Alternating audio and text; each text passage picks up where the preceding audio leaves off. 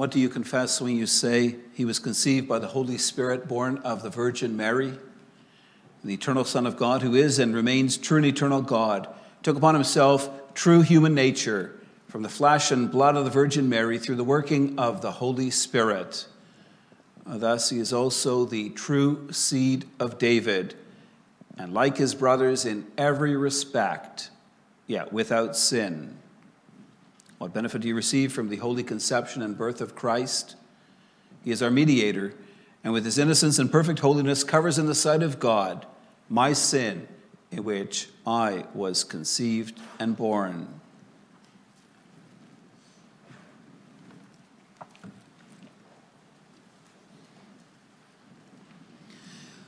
Beloved congregation of our Lord Jesus Christ, in our catechism preaching, we are dealing with the second section of the Apostles' Creed, the section dealing with God the Son and our redemption. Over the past month or so, we focused our attention on the names given to God's Son. We call him Jesus because he is our Savior who saves us from all our sins. We call him Christ because he is the anointed one of God to serve as our Redeemer. We call him the only begotten Son of God because he himself is true and eternal God. We call him our Lord because he has ransomed us from our sins with his precious blood, and he has freed us from the power of the devil to make us his own possession. In the coming weeks, our attention will shift from the names of our Savior to his works. The works that Christ has done to accomplish our salvation can be divided into two parts. Our confession first speaks about his humiliation and then about his exaltation. Christ's humbling involved these steps. He was conceived by the Holy Spirit, born of the Virgin Mary, suffered under Pontius Pilate, was crucified, dead, and buried.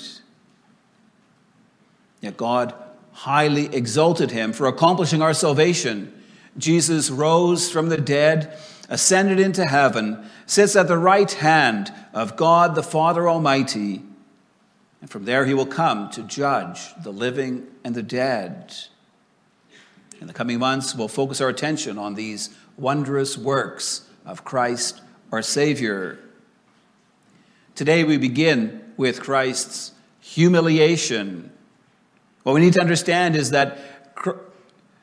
understand is Christ's glorious position before he came into this world. He was with the Father in heaven. He dwelt there in majesty and glory.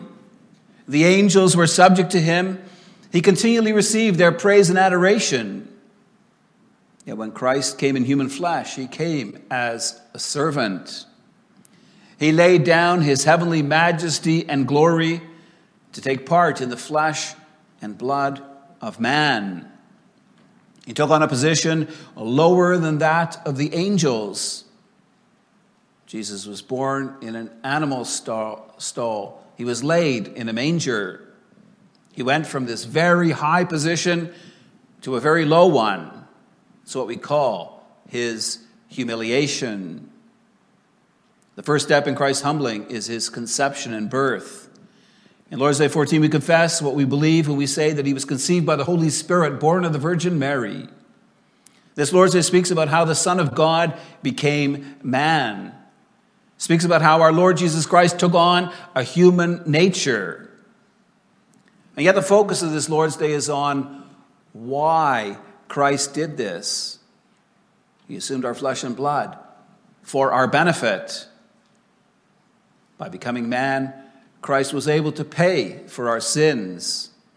He came fit for service to make us fit for service. And so I preach to you God's word under the following theme. Christ came in the flesh as our mediator to cover our sins with his perfect sacrifice. We'll see how Christ was made like us so that we would be like him. In Lord's Day 14, we confess how Jesus came into this world.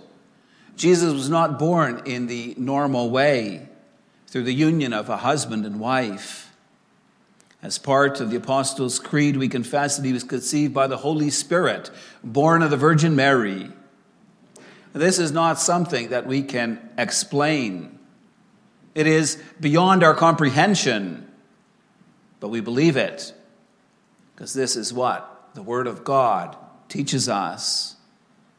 Matthew writes about the birth of the Lord Jesus in Matthew 1. He says, this is how the birth of Jesus the Messiah came about. His mother Mary was pledged to be married to Joseph, but before they came together, she was found to be pregnant through the Holy Spirit. For those who doubt, Matthew later adds that Joseph took Mary home as his wife, but did not consummate their marriage until she gave birth to a son. So we see that God performed a great miracle in sending his son into this world. We believe in the virgin birth, because the scriptures witness that this is how Jesus was born. But why was this miracle necessary? Why couldn't the Lord Jesus have been born just as we are? The reason for this is that we're all conceived and born in sin. The fall into sin of our first parents, Adam and Eve, has caused mankind to be corrupted. This corruption is passed on from one generation to the next. It's a corruption that affects the entire nature of man. It affects even infants in their mother's wombs. No one that is conceived of a human father and mother is free from the stain of sin. And so the Lord Jesus needed to be born in a miraculous way. Otherwise, just like us, he would have been polluted with sin. Then it would have been impossible for him to serve as our mediator. Christ came in the flesh in a special way to avoid the stain of sin. He was conceived of the Holy Spirit, born of the Virgin Mary. The power of God Most High came upon Mary, and he caused her to conceive God's Son in her womb. What this means is that God, the Son, who was in heaven, came down to this earth and took upon himself a true human nature. He took on the flesh and blood of the Virgin Mary. He became just as much a human being as you and me. And the writer of Hebrews emphasizes this point in Hebrews 2. Hebrews 2, the verses 10 to 13 tell us two great things about Jesus Christ. He is our elder brother, and he is the author of our salvation. Verse 10 explains that as our elder brother, Christ's task on earth was to bring many sons to glory. Verse 11 makes clear our connection with Christ. It says that he and we are of the same family, and that as such, Jesus is not ashamed to call us his brothers. How can we be part of God's family and have Jesus as our brother? The writer of Hebrews explains in chapter 2, verse 14. He says, since therefore the children share in flesh and blood, he himself likewise partook of the same things. Jesus became a human being just like us. Hebrews 2:17 says that Christ had to be made like his brothers in every respect, that he might become a merciful and faithful high priest in the service of God to make propitiation for the sins of the people. You see, beloved, for Christ to serve as our mediator, he had to be human, just like us. In Lord's Day 6, we confess he must be a true man, because the justice of God requires that the same human nature which is sin should pay for sin. Our God is a fair God. He's not going to punish another creature for the sins that we as human beings committed. And so Christ needed to take on our flesh and blood. He needed to be a real human being, just like us. Yet this is not the only requirement for Christ to save us from our sins. Not only did he need to be a true man, he also needed to be sinless. In Lord's Day 6, we confess he must be a righteous man, because one who himself is a sinner cannot pay for others. The author of Hebrews shows in chapter 4, verse 15, that Christ met this requirement. He writes, "For we do not have a high priest who is unable to sympathize with our weaknesses, but one who in every respect has been tempted as we are, yet was without sin." You see, beloved, Christ became a true man by being born of the flesh and blood of his mother Mary. Yet since he was not conceived through the union of sinful parents, the sin in which we're all conceived and born was not passed on to him. On the one hand, he was born out of Adam, and yet on the other hand, he's not included in the sin of Adam. His unique conception and birth make it possible for him to represent us before God. Christ came as a human being to be our mediator, who would be able to cover our sins with his perfect sacrifice. The importance of Christ's virgin birth becomes clear when we examine the way in which John the Baptist addressed the Lord Jesus. When he saw Jesus coming toward him, he said, "Behold, the Lamb of God, who takes away the sin of the world." In the Old Testament, lambs were offered to the Lord as a sin offering. One was to be sacrificed in the morning, the other in the evening. These would be the regular burnt offerings that were offered to the Lord each day. What's significant about these lambs is that the law specified they were to be 2 male lambs without defect. These daily sacrifices were the basis for Israel's communion with God. Our Lord Jesus Christ came into this world as the Lamb of God. He came to offer himself as a sin offering for his people. Isaiah speaks about the coming Messiah being a lamb in chapter 53. He writes, "All we like sheep have gone astray. We have turned everyone to his own way. And the Lord has laid on him the iniquity of us all. He was oppressed and he was afflicted, yet he opened not his mouth. Like a lamb that is led to the slaughter, and like a sheep that before its shearers is silent, so he opened not his mouth." Isaiah says that he was pierced for our oppressions. He was crushed for our iniquities. The Lord made his life a guilt offering. You see, Isaiah prophesies about the Messiah being a lamb whom God would make an offering for sins. Our reading from Isaiah 53 about Jesus being led as a sheep to the slaughter is quoted in Acts 8. An angel of the Lord commanded Philip to meet the Ethiopian eunuch on the road to Gaza. The eunuch is reading about Isaiah's prophecy, but he does not understand who it is speaking about. Philip tells him that it is speaking about the Christ, who had died on the cross and been raised again. It's indisputable proof that the Lamb spoken about in Isaiah 53 is our Lord Jesus Christ. Our Lord Jesus Christ came into this world to offer himself as a sacrifice for our sins.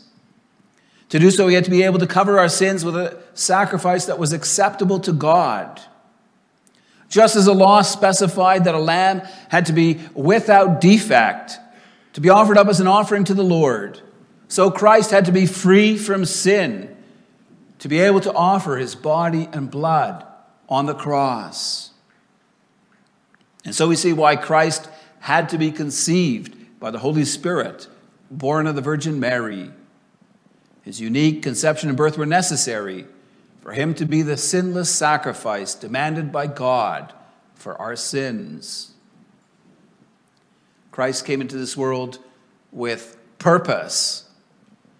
The writer of Hebrews explains in chapter 2, verses 14 and 15, he says, "Since therefore the children share in flesh and blood, he himself likewise partook of the same things, that through death he might destroy the one who has the power of death, that is the devil, and deliver all those who through fear of death were subject to lifelong slavery." Here the writer of Hebrews uses two key words to describe why Christ came in human flesh. The first is to destroy. Jesus came to destroy the power of a tyrant who held mankind in slavery. namely the devil. The second word is to deliver. Jesus came to set his people free. That was the purpose of his incarnation, of his coming in the flesh. Jesus came as our mediator to cover our sins with his perfect sacrifice. This brings us to our second point, and we'll consider why Christ took on our flesh so that we would be like him. The natural state of mankind after the fall into sin was not good. We were sinners who deserved the just judgment of God. We deserve to have him pour out his wrath on us because of our sins. We deserve to suffer the everlasting punishment of body and soul. And that was not our only problem. We also became corrupt. Although we were made very good in God's image and likeness, we became very bad. Our catechism points to the fact that we were all conceived and born in sin. It's not something that we often stop to consider. For us, part of the natural cycle of life often includes getting married and having children. For us, the conception and birth of a child means that life goes on, that the generations continue. Yet for the Lord, every conception and birth brings forth another sinful human being who will grieve him with much evil. Every birth brings forth another sinner who is unfit for God's service. Please consider God's perspective on man after the fall into sin. Genesis 6 says, "The Lord saw that the wickedness of man was great in the earth, that every intention of the thoughts of his heart was only evil continually." In Genesis 8, the Lord says he will never again curse the ground because of man, for the intention of man's heart is evil from his youth. David confesses in Psalm 51, "Behold, I was brought forth in iniquity, and in sin did my mother conceive me." Paul speaks in Ephesians 2 about how we were dead in our trespasses and sins. So we see the desperate situation caused by our sin. Before birth, we're already totally corrupt and inclined to all evil. And after our birth, our sins just multiply. Our sinful nature produces all kinds of sins in us. Again, our reading from Hebrews 2 speaks about how Christ came to deliver us from our sinful state. It speaks about how Christ's task on earth was to bring many sons to glory.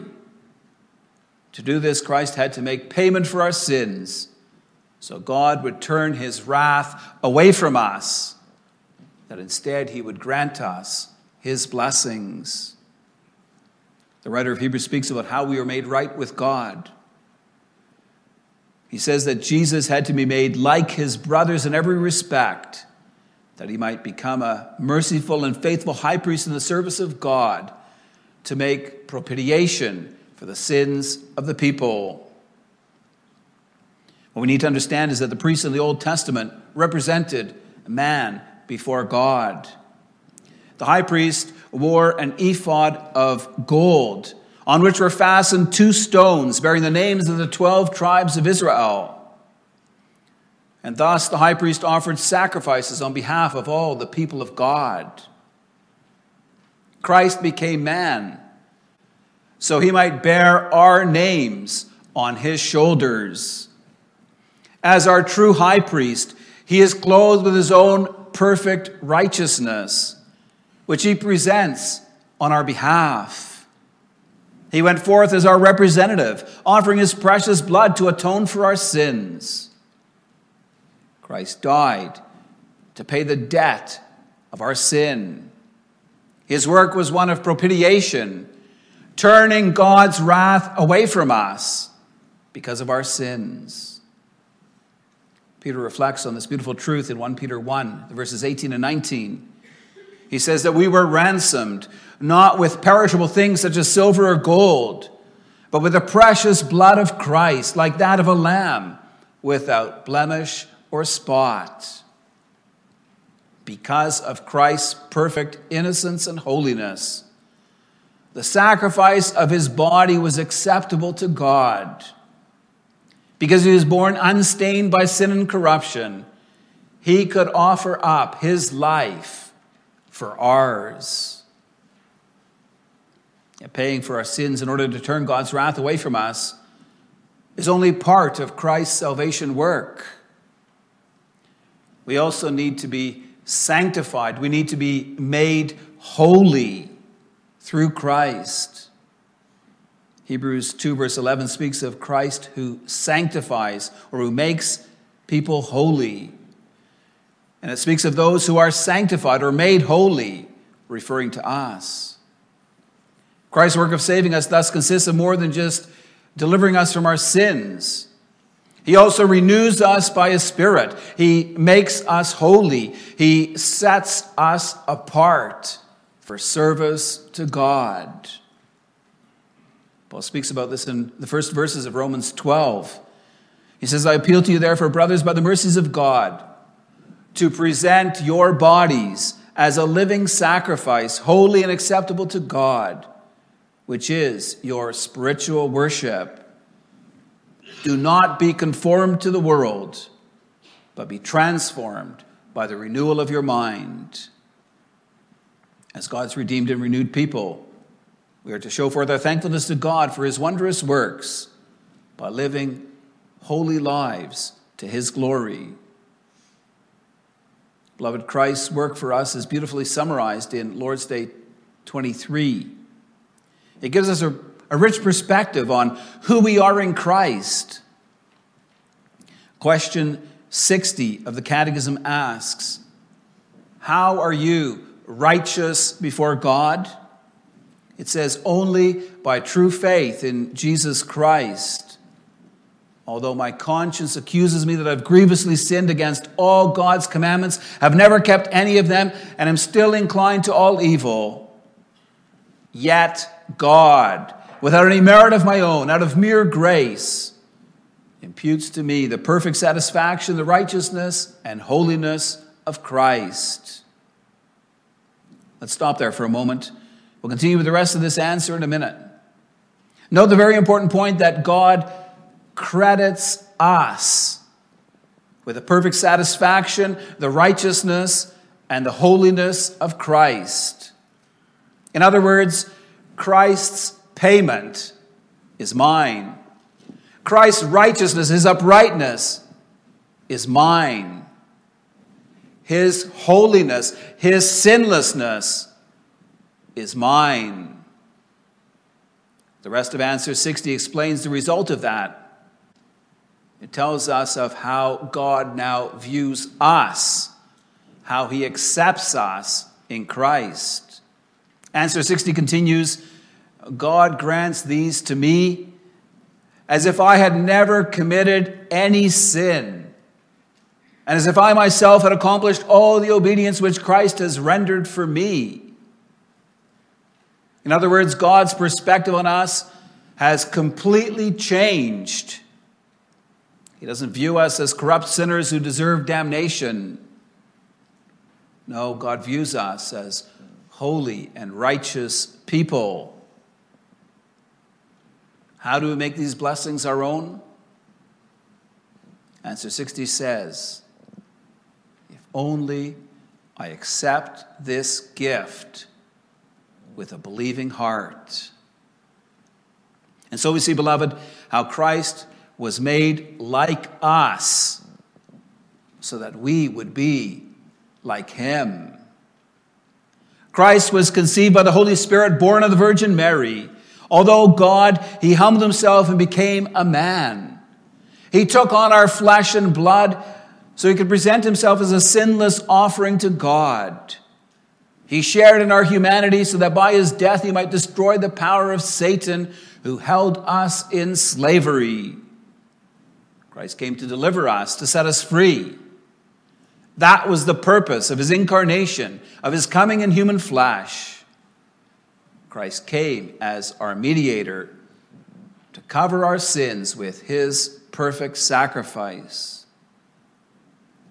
The consequence is that in Christ we are a new creation. We've once more been made fit for service. We've been clothed with the righteousness and the holiness of Christ. We've been set free from the mastery of sin and Satan in our lives. By Christ's Spirit, we've been raised up to walk in newness of life. We've been enabled to live our lives to God's glory. Do you see yourself as a new creation in Christ? Do you offer up your body as a living sacrifice of thankfulness to God? Or are you being conformed to the ways of this world and living as pagans do? Do you repeatedly give in to sinful, fleshly desires? Doing what you want, what feels good to you, what gives you pleasure? That, beloved, is the pathway of sin. It leads to destruction. It's not the right way for those whom Christ has redeemed by his blood and renewed by his Spirit. Beloved, we should not have a defeatist attitude in our battle against the desires of our flesh. We're not helpless. We need not be afraid. There's a reason why we may be confident in our battle against the desires of the flesh. Jesus Christ is Lord and King of our lives. He sent his Spirit to live in us. Almighty God now resides in our hearts. We're temples of the Holy Spirit. By the power and might of our Savior, we can stand strong in the battle against our sinful flesh. With Paul, we confess, I have been crucified with Christ. It's no longer I who live, but Christ lives in me. And the life I now live in the flesh, I live by faith in the Son of God, who loved me and gave himself for me. With Paul we say, I can do all things through Christ who strengthens me. As we walk in the ways of the Spirit, our lives will more and more reflect the fruit of the Spirit. The fruit of the Spirit is love, joy, peace, patience, kindness, goodness, faithfulness, gentleness, and self-control. Is this fruit reflected in your life? Can the people who live with you and work with you see that you're a Christian, ruled by Christ, guided by his Spirit? Our Lord Jesus Christ has made it possible for us to bring forth this kind of fruit. He's renewed us by his Holy Spirit and made us fit for this kind of service. Know who you are in Christ, beloved. The Lord Jesus came into this world to rescue us from the dominion of darkness, to give us new life in him. If you believe the gospel message, your sins have been paid for, your life transformed. Walk in close communion with your God. Love him and do his will. That is the pathway to glory.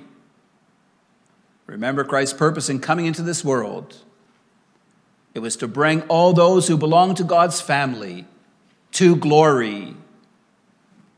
Christ has gone on ahead of us. All who are in him will one day share in the glory of everlasting life. Amen. Let's respond to the gospel by rising and singing hymn 25, stanzas 5 and 7.